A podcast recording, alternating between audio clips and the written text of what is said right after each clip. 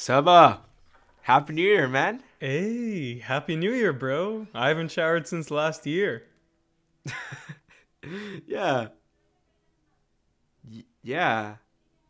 Wait, Seba, we're we're five days into the new year.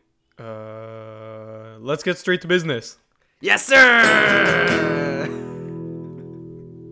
All right. Today, we are talking to Monique Chan, founder of Bruized, food enthusiast, and someone, uh, Jesus made me add this, someone who has been to the great nation of Ecuador. How are you doing today?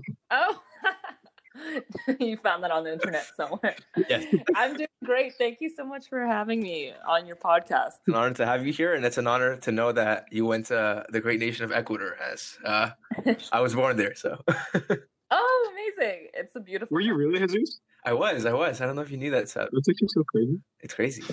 So, for those who don't know, could you just give us a quick rundown of what you guys do at Bruized? Yeah, sure. So, Bruized is a social enterprise that's trying to bring awareness surrounding the issue of food waste.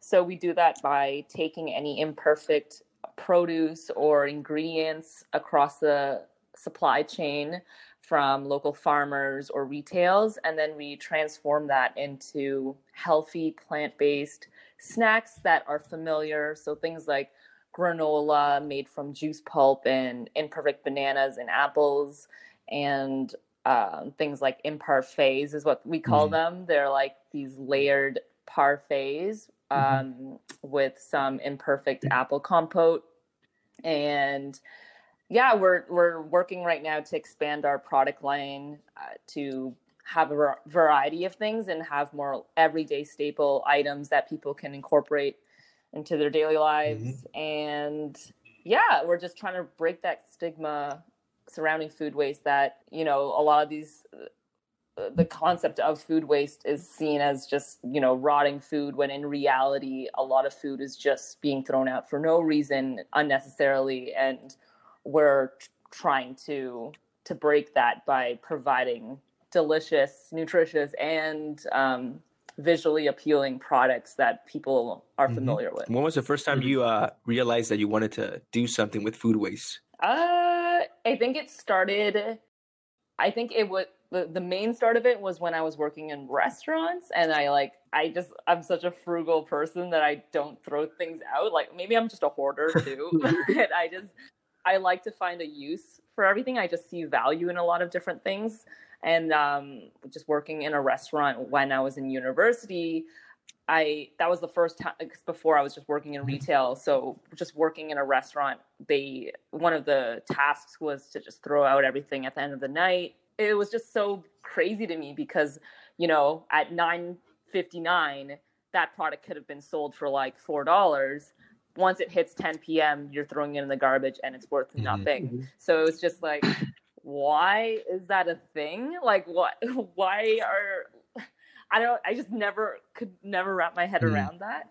Um, and also just for the business itself, like that's that's money that's you're just throwing out. So I always try to save different things or like give them away to all the staff, and no one really wanted them after a certain point. And I even like offered to just like do a run. I actually like I lived downtown Guelph at that time, and I was like, oh, I, there's like so many people on the street, like I can just on my way home, so I can just like give them Yeah. some food. um, but they didn't allow me to do that. Like they didn't want me. They ended up finding out that I was trying to like not throw things out, and they made it a rule that we had to eat everything in the in the building and not um, Bring it out. bring it outside. Um, and I understand that, I guess, from a business aspect of you don't want it just devalues your product. But it was just really sad that a lot of it was wasted.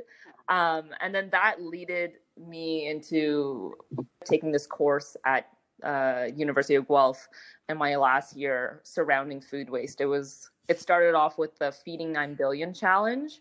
Um, and it was like a hackathon event where you have to come up with like a solution to this issue of food waste in 48 hours and then that hackathon um, was like the the pilot of this course called icon that you would then take um, for the whole semester to work on this project that you pitched at the end of the hackathon. And yeah, that's kind of where my idea of like creating it was originally called Bruised Mhm. Bar. And I was like, oh, it'd be so cool to like mix up my culinary like interest with just food that would have been wasted. But I didn't, it was a very vague concept. I didn't have any product Mhm. ideas or anything. Um, and then a couple years passed because I just didn't have enough support. I just didn't even know where to start. I didn't go to school for business, so I was just like flopping around, you know, having some existential crises as people do. And I just posted on like a Facebook group asking if anyone would be interested in partnering with me and like helping. And then one of my friends, Eva from the same university we knew each other, she saw it and she was like, "Oh yeah, I'd be interested." Um, so then from there, we just started the business. and, the here we are.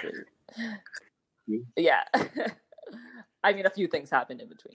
Yeah. Also, I think, at least from personal experience, the scary part is I also worked in a restaurant, and I don't know if it's like a universal experience, but I definitely saw a lot of food waste, like you're saying. But generally speaking, I feel like restaurants, because they're on such tight margins, they're trying their best and they like more or less they're like okay how can i repurpose this how can i resell this and whatever and turn it into another Yeah. dish but they still end up wasting a lot of food which oh, is Yeah. scary because if you look at how much they're wasting and they're like actively trying to at least in my experience to Yeah. try and repurpose it what's going on in like grocery stores and stuff where they just have the produce out there and then oh it's not good it's immediately thrown out yeah. which is i think scary And I think, uh, yeah, that's definitely scary just to think in the one restaurant I'm working in,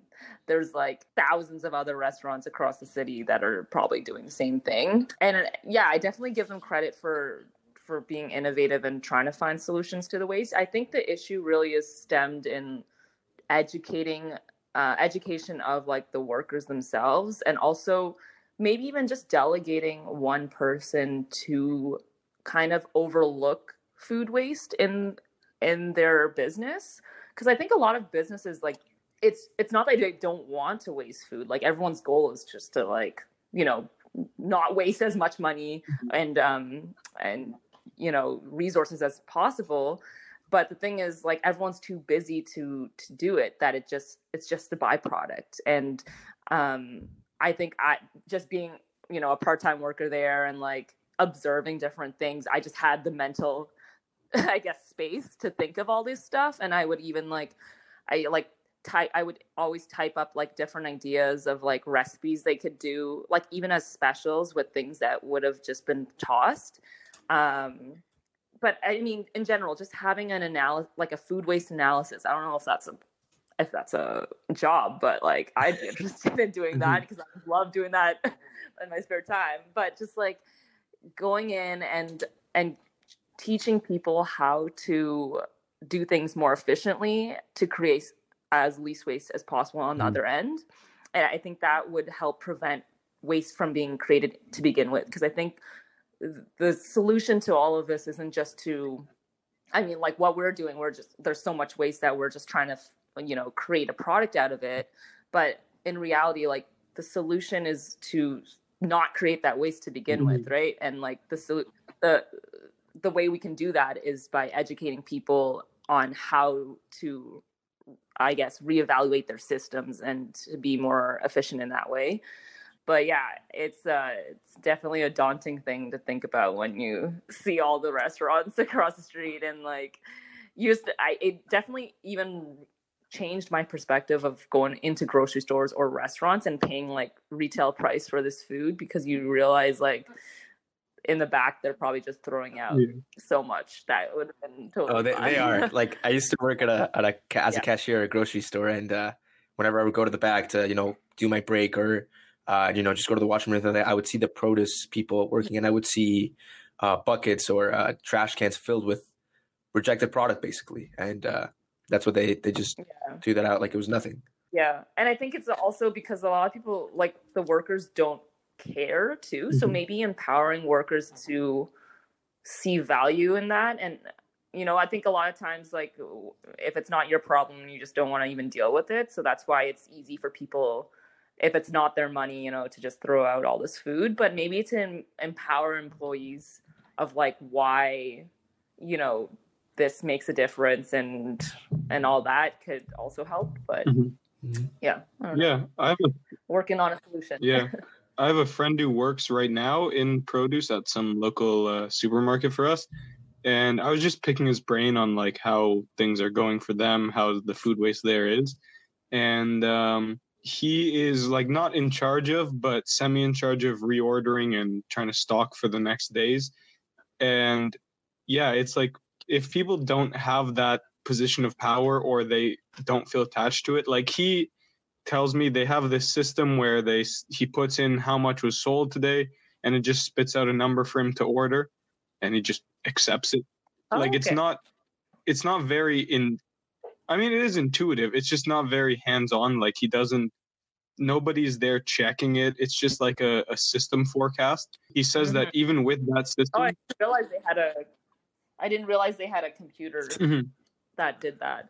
I don't know if everyone has it, but this is like some organic, healthy food grocery store or whatever.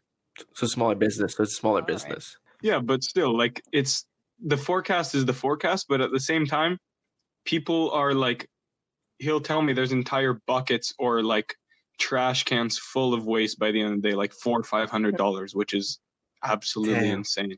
I was just gonna ask, we're talking about like food waste, and in general, I think a lot of the focus lies on like businesses, grocery stores, restaurants, you know, even the government to step in and whatever.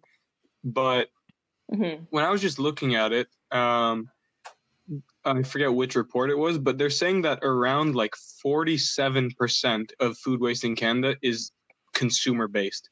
Like it's not, I think grocery stores are 13, restaurants are another 10 or whatever, but the vast, like almost half of the food waste is consumers. Why do you think like that we personally as individuals waste so much? I think when you're when you have an abundance to something or easy access to something, you value it less. Mhm. So I think in general, like like in society, you see all these twenty four seven grocery stores that are like always stocked to look full and it's like a psychological trick that these grocery stores do right because when you see a full and fresh looking stand like you're more willing to buy from it than if you see like one or two apples left. It's like oh those were the leftovers. No one wanted mm-hmm. them. So i think because we are just so i guess privileged to have access to food so easily it it we don't see the value in each in each item and how much went into that item of like it being transported the, the water the energy the mm-hmm. labor that went into that. So it's very there's a huge disconnect between like where the food comes from and then where it goes after you throw it out. I think there just needs to be a deeper connection with food that i that we've definitely lost through convenience of of these stores and like even delivery because we've just started having all these like convenient um, grocery stores and like apps and all these things like we've lost touch with that and um, i think that's what's causing us to just waste more because it's like a, it's a consumption problem too right? Just over consuming and then uh, just not really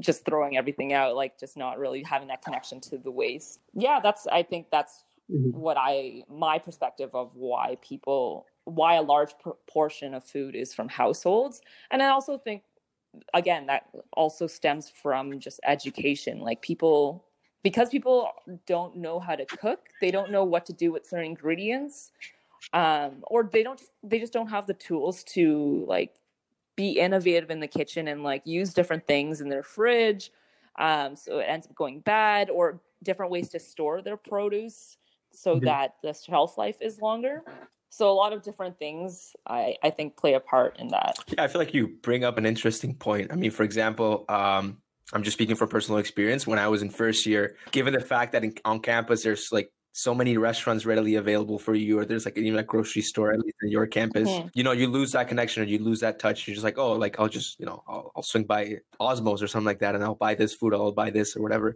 Ew. You overbuy so many things, and then obviously you start to get attached to these like kind of crappy foods, and you end up throwing some of it out as well Mhm. uh, at least for my case, I feel like there were instances in which I would try to kind of cut down on that consumption and be more mindful, at least like cook a little bit more Mhm. or uh, try to bring more things from home. But then I would up, end up failing like after a couple of days.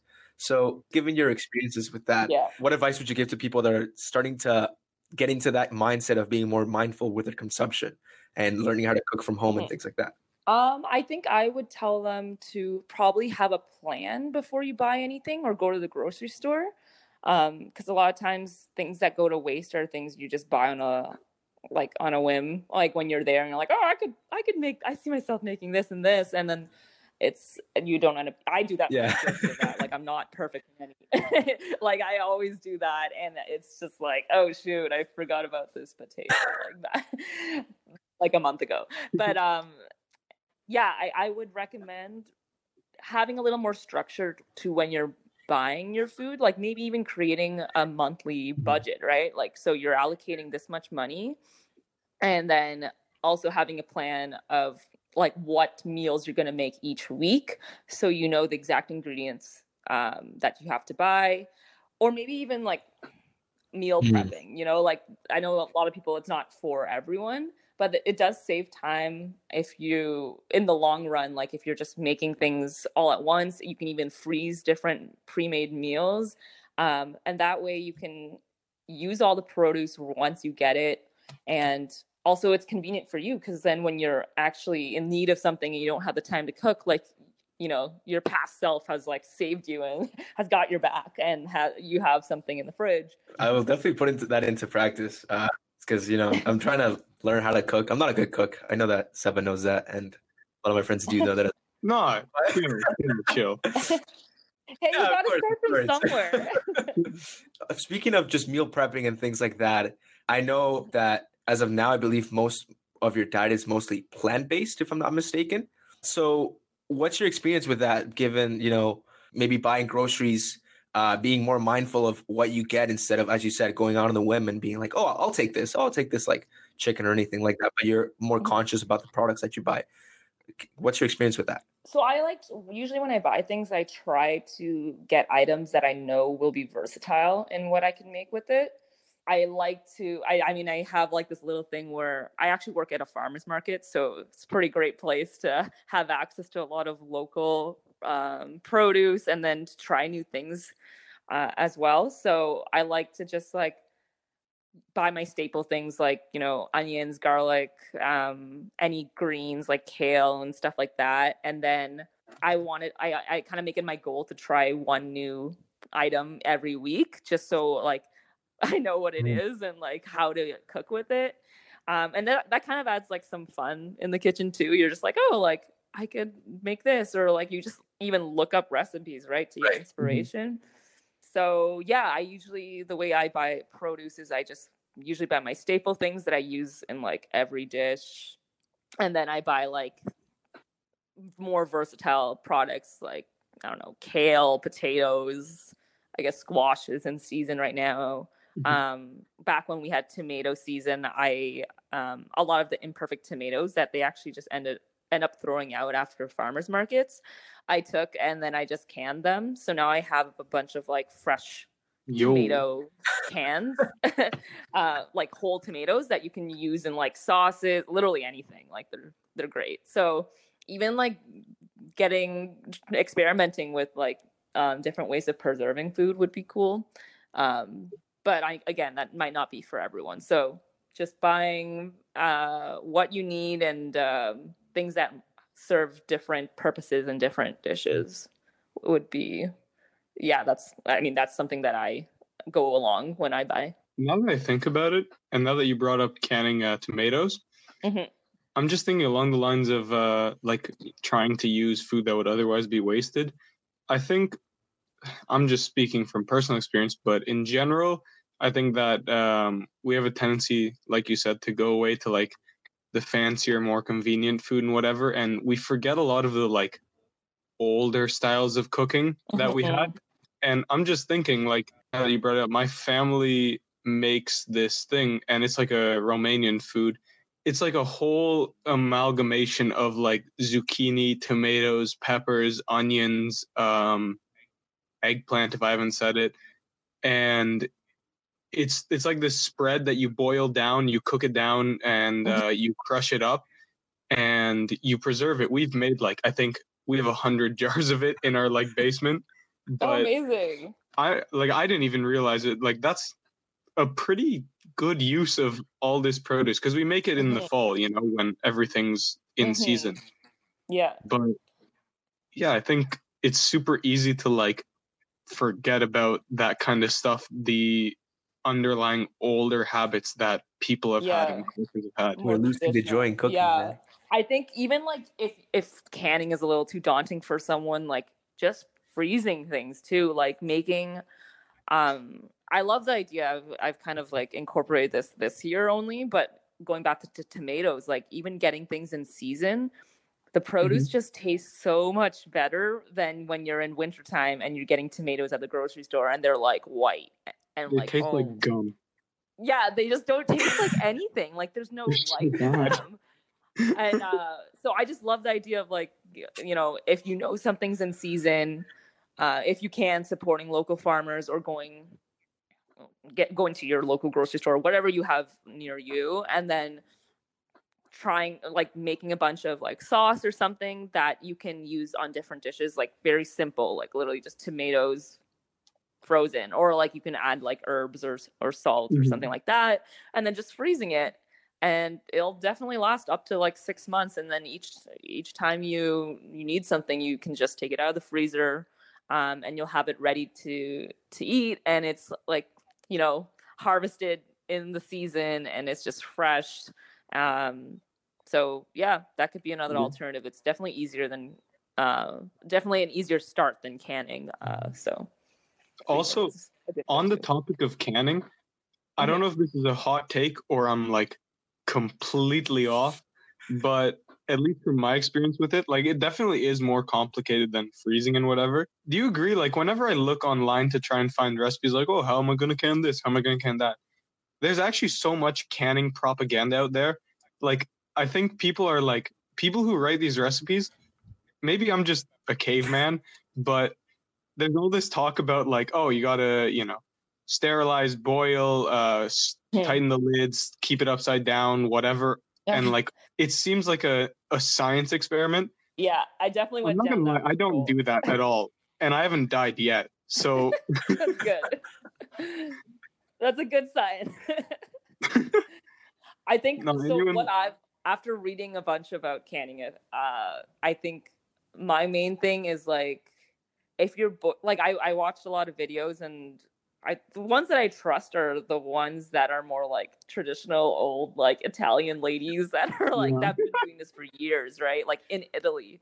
So I watched a video of this lady. She was actually born and raised in the part of Italy that grows tomatoes. So they would take like a whole week to can um, tomatoes during the season and um, have for the rest of the year, pretty much. So she literally just would can the whole tomato, like wouldn't add anything to it because tomatoes are ac- acidic. So I think just as an extra precaution, um, people say to like add salt and like lemon juice and stuff, which is fine. I mean, if you want to, but um, I I really trusted her, um, and I I did it just with the tomatoes itself, and I, I it was fine.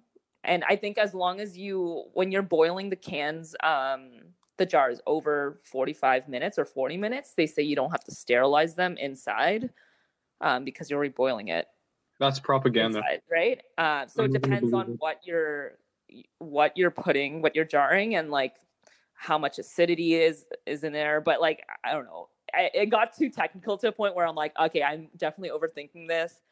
I think I'll be fine with tomatoes. If it was something like a vegetable, which is a low um, acidic product, then I would do a little more research. You you can't even just like boil it. You have to pressure can it or something. So that's a Mhm. little more like daunting for me. Uh, it's definitely the next step, but uh, I think in general, like just uh, do your own research and make your own judgment. but so far, I'm allowed to. So That's good to hear. yeah. exactly. That's definitely good advice. Like read like mommy blogs on how to can Mhm. food. Go listen to like actual Italian grandmothers or like old people because yeah. they know what they're talking about more than like Nancy from the suburbs. Oh my god. That's true. Yeah, they have a little more Yeah, yeah.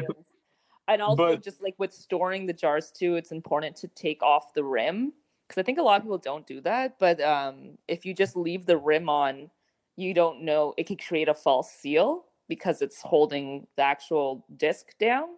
But when you take it Mhm. off, you know that it's like suctioned in place. So if it did were to, if it were to come off or if it wasn't um, sealed properly, you could see it. You would see it. it would be moldy and stuff inside. But if there was a lid on it, um, you wouldn't really know. And that's where you get like that issue of like botulism and stuff, like something that can grow without oxygen. So Yeah. um, that's something I've learned is just to always store it without um, the disc on. I mean the the ring on, and then to not stack them too, because obviously you can like re- like remove the seal from any of the jars. Um, but yeah, I mean I haven't had any issues yet. we were talking about being plant based and eating those kind of foods. I just wanted to hear what's your take on the uh, Beyond Meat and like the Impossible Burgers and those kind of like uh, plant based meat products Mhm. now? I mean, I'm I'm definitely all for them. It's uh, for me personally, I I enjoy having I thrive, I guess, off of a whole food plant based diet. So just you know, eating things in their whole form, not necessarily not like raw or anything like that, but just like eating things as not unprocessed as possible. Um, So I think my perspective on just like Beyond Meat and the new meat products plant-based meal, meat products that are coming out is like I'm all for it because that's creating a new a completely new industry that um, can take away from the current meat industry which is horrible for our environment and to animals too Yeah, I think my take is just that.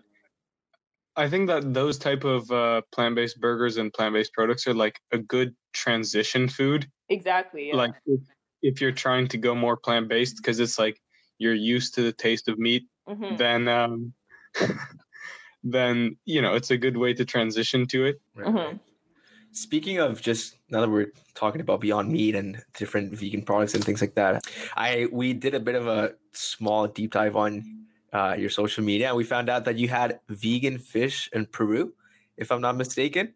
So fish in Peru Are- Did I say vegan in Peru? what Don't worry. maybe to word it uh, more correctly, like you had, uh, you experienced maybe a different diet when it comes to being in South America, like in Peru or Ecuador. And um, growing up uh, in Ecuador, I noticed that kind of saving some of the resources that we have. Uh, for example, uh, when I was in Ecuador, we grew up, and sometimes what people would do is that uh, when someone else bought a chicken, the insides of the chicken were still saved, and then they would sell that as well as like a for a lower price. So sometimes I would go to like the small supermarket or the small uh, farmers market, and I'd be like, I don't want the chicken itself. I want like the insides of the chicken, so I'd have to wait, and Yeah. then they would sell it. Or even like restaurants, they would do like beefsteak, and then after the like the restaurant was closed, they would use like the juice or like the sauce or whatever it is that they needed.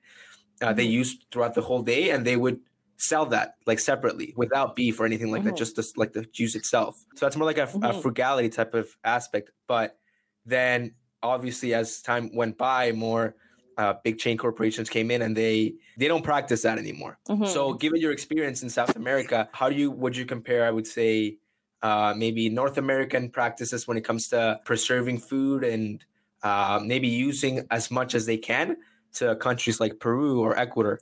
I mean, that also just brings up a.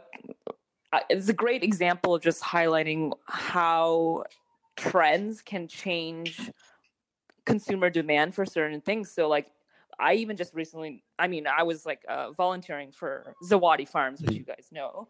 Um, so, like, Jesse loves to like talk about different things, and he was saying like kale just spiked in like being a trendy like you know Yeah. health food kind of item Mhm. when in reality there's so many other leafy greens that are equally or even more nutritious right but because it's a trend that's why you know that's what increases dem- the demand to produce more of that and i think the same goes for even meat right like if people only are looking to eat like lean or meat like you know chicken what like chicken breasts or Right. whatever like that um, there's more demand to create just that which creates all the other stuff that's from the the chicken like to just be wasted because like, there's stigma against it. I think it's a cultural thing as well like you're saying. And i i really do believe like you know in per- places like peru or like places that i guess value the food a little more or have different cultural background are a little more frugal in that way because they see the value in like the animal being used and they make sure that everything is at least has a purpose um but yeah definitely i've i've noticed the contrast in in north america just like if there's d- demand for certain things it's just like oh we got to create like a mass production of that only thing another example too is even with like shark fin Mm. soup like because that was a very popular dish even for me growing up um in chinese culture like they they were just like slaughtering a bunch of these these sharks just for the fin and i i remember just watching videos and like i don't know why they were showing this to us in grade Oh, eight. it was like a I've seen it, I've seen it. sharks. and they would just like cut off the fin and throw the body in the water and another Yeah. byproduct of that is like because they're using these huge fishing nets to catch the sharks they're catching all these other byproducts endangered species like uh, like other different fish that they don't need um in the process and then all of them just end up dying because like you know they're just caught as a byproduct for this really expensive thing that we all like cherish and then um there's so much waste behind it though. So i definitely think um culture plays a part in like how much we how much of like the product we use and um i i definitely saw it firsthand when i was traveling and coming back home So yeah just uh, for research, we know that at some point you did notice you mentioned that you went from maybe binging on like Halloween candy and things like that to now uh, trying and attempting and successfully so enjoying more real food, like cook food, food, Mhm. uh, food that you cook and like you actually are, are experienced with. Mhm. Uh, what advice would you give to university kids like us uh, or anybody listening at that, who may have like a really crappy diet right now, myself included, and want to just improve it a little bit better? I think it's important to know like nobody's perfect. Like I I mean, I still I mean very rarely, but I mean I still indulge in different things, but I think what really helped me to with that transition is learning more about nutrition like uh, that's what I studied in school and and understanding like how to optimize my body to its full potential and like I just had that drive to want to feel better and like Mhm. eat better. I think the intention behind doing it to begin with is like what really helps motivate people. I don't think it, it should be something where you're just depriving yourself, like, oh, like I'm not going to eat that because it's not the right choice, or like Right. because someone else told me not to eat it, right? Like it's just not a sustainable Mhm. way to live your life too. like I, I love the rule, the 80 20 20 rule of just like, you know, 80% of the time you can eat relatively um good quality food if you can like or is the best option that you have um in your circumstance and then in 20% like a little bit.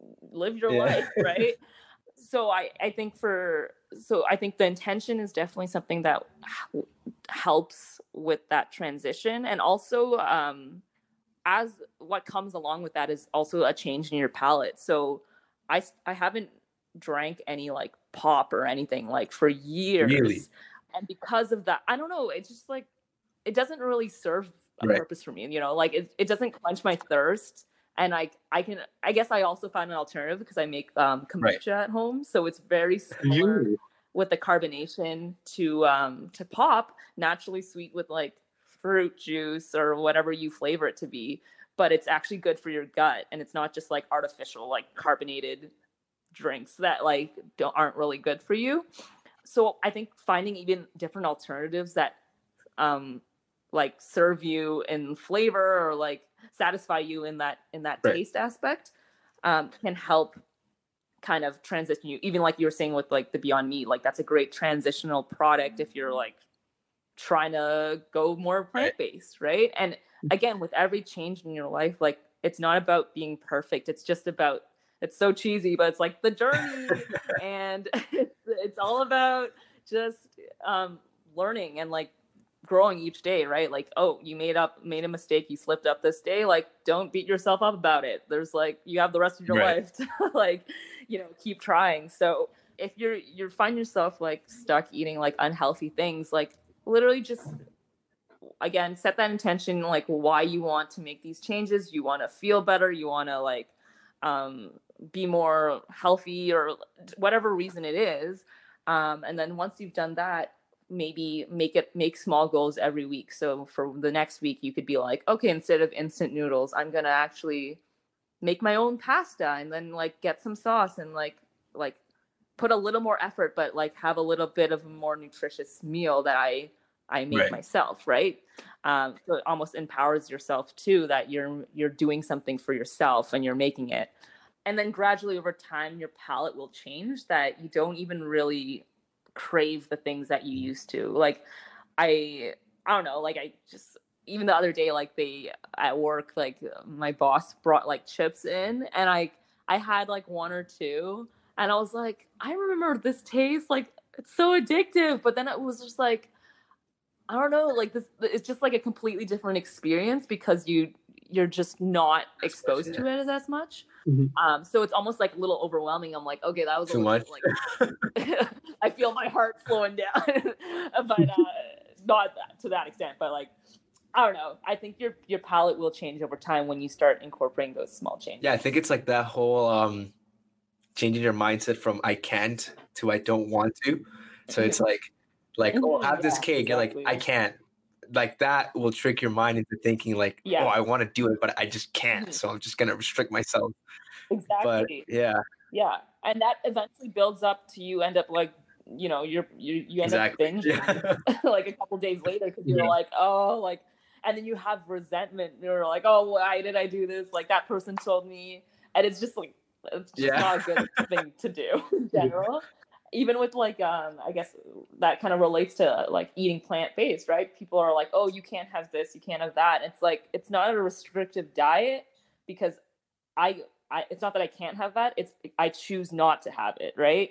So everything's a choice in life, and I think when you see it in that lens, you're less, you're a little bit more free, right? You're not restricting yourself from just making decisions for yourself and like choosing um, better choices um, in your diet. So I don't know. I think that that is definitely the the foundation of what um, can drive long term changes in behavior and like habits. So Okay. Mhm. Um well that's all the time that we have for today. But honestly, thank you very much for okay, uh, we could have gone for like two hours, honestly. Like I know, yeah. you lose track of time. Like I, you know, I feel like we're just getting started another in another whole section. Um, but thank you very much for uh, being a part of today's podcast, Monique. I just wanted to ask if there's anything that you would like to plug or anything that you would like to make sure that the listener is aware of. Yeah, sure. So uh, I guess you can find my company Bruized um, at Bruized Co. So Bruized is spelled B R U I Z E D C O. Um, and then you can also find our website, bruized.com. And we're going to be updating it uh, by the end of this month so you can order our products and stuff online.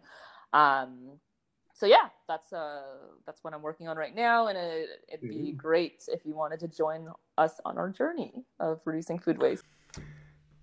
All right. Thank you for listening, everybody. And as Monique said, life is about choices, and you can make better choices for yourself. Better choices? Like following us where you get your podcasts on Instagram, on Facebook, and on YouTube. So make sure you do that for yourself. Thanks for listening, everybody. Goodbye.